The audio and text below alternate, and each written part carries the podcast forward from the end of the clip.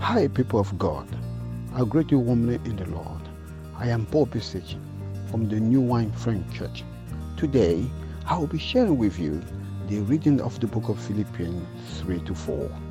Apostle Paul in his letter to the Philippian church raised some very important point. He began his letter saying, in conclusion, in another word, it is important that you know this. From the chapter 3, verse 1 to 11, he raised seven interesting points. Point number one, the joy to be in union with Christ. It requires a fellowship with Christ, meditating the word daily, praying continuously. He, he said that continuously you need to pray. The second point he said, he, he said that he gave them a warning. The wrong attitude of worship. You got some people who think that by cutting the skin and cutting the flesh, they feel that they get the intention of the Lord. He said, No, that's a wrong worship. He said, That's a wrong worship. He said, by doing that, by doing this evil thing, you're not attracting the attention of God. He said, no, that's false. That is the wrong worship. The third point, Apostle Paul raised, he said there are two, there are two sets of worship. One is worship uh, is a fleshy one. The second one is in the spirit.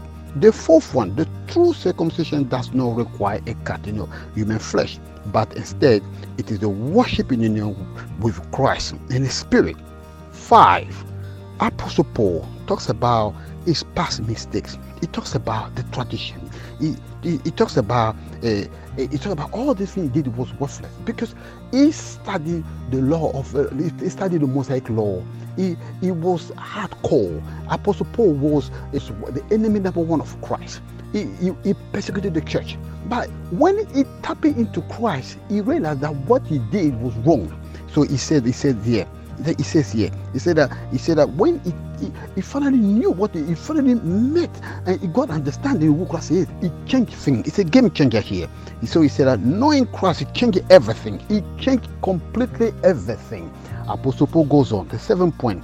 Life, he said, he said, the life I now live, I live it for Christ. I live it for Christ. Now he goes on again from the same chapter 3, from 12 to 15, Apostle Paul talks about the two set of Christian. One, the baby Christian. Two, the second one is the, the mature Christian.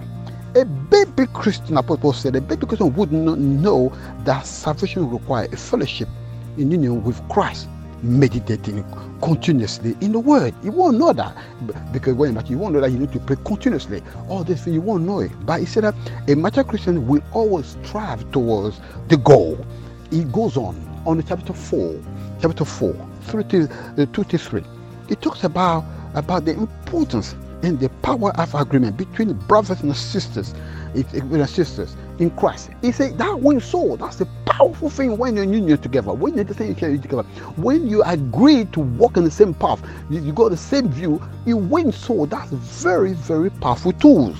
Then he goes on to say, your union with Christ is the most important thing in verse 8 of the chapter 4, he said, In conclusion, my brothers and sisters, fill your mind with those things that are good, that deserve praise, things, praise, things that are true, noble, right, pure, lovely, and honorable. Put into practice what you what you learn and, and receive from me, both from my word and from my action and the God who gives you peace who will, be with you.